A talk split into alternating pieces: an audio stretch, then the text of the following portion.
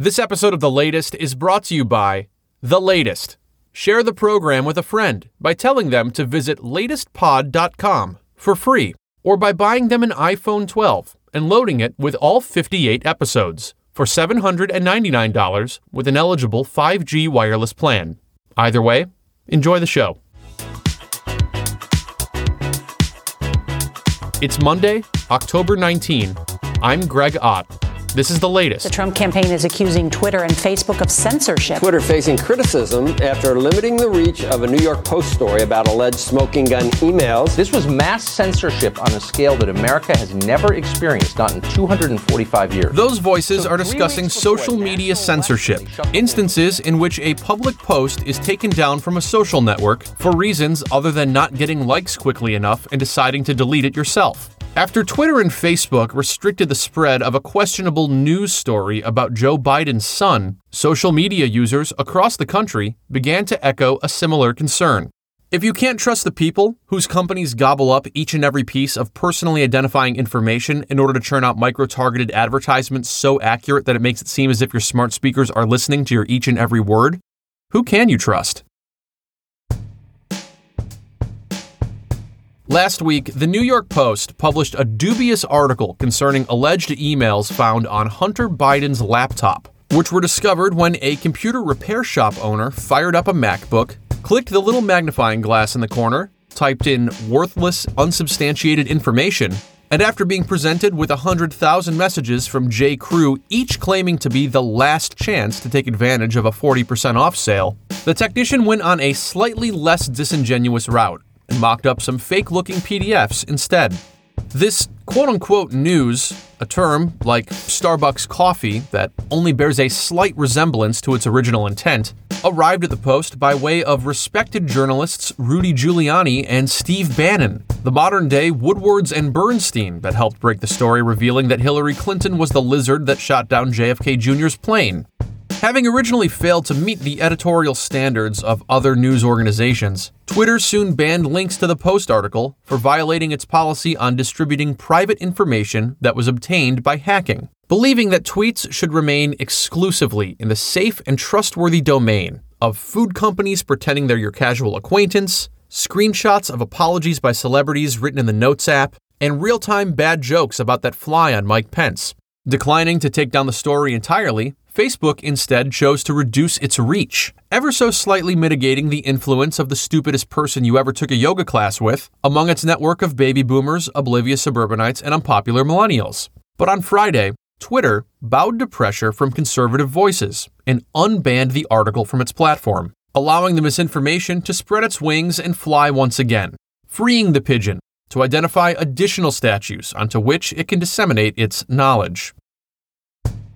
The right has long complained that social networks are suppressing their voices. Donald Trump Jr., for instance, believes he gets fewer likes on Instagram because the platform intentionally limits the reach of his content, and not because the general plot of a guy who buys thousands of copies of his own book in order to sneak onto bestseller lists isn't a story worth tapping on. But as New York Times tech columnist Kevin Roose points out through his Twitter account, at Facebook's top 10, which chronicles the highest performing Facebook links on a daily basis, left leaning content is routinely outperformed by right leaning voices, such as Donald Trump for President, Franklin Graham, Dan Bongino, Ben Shapiro, Steven Crowder, and the other types of people who would refuse to appear in a racist reboot of Hollywood Squares, not because it's racist, but because it's filmed in Hollywood. It's no help that the Wall Street Journal also reported that Mark Zuckerberg signed off on a Facebook algorithm change in 2017 that reduced traffic to progressive news sites, instead, prioritizing the likes of Blue Lives Matter because blue lies matter more to the company's bottom line. And as for Twitter, limiting the reach of certain types of content is less like a Wolfman silver bullet and more like a Coors Light silver bullet that reeks of an impulsive, drunken decision. The MIT Technology Review reported that shares of the Hunter Biden article doubled once the article was suppressed, spreading its reach even further. There's no need to cover your hands when you sneeze if you're going to wipe them all over your followers. After Twitter restricted the link to the Post article, the head of the FCC released a statement indicating that he would soon be clarifying Section 230, a piece of the 1996 Communications Decency Act that protects internet companies from material posted by their users. It doesn't matter how awful your cousin's band's album is on SoundCloud, it's legal. Many, including Mr. Trump, want to see the law repealed in order to punish tech companies for unlawfully restricting the spread of that beheading video enshrined in your newsfeed by the Constitution. Others, like Democratic Senator Ron Wyden, believe that eliminating the law would make tech companies even more fearful of removing or labeling misinformation, allowing improv shows over Zoom to continue calling themselves entertainment.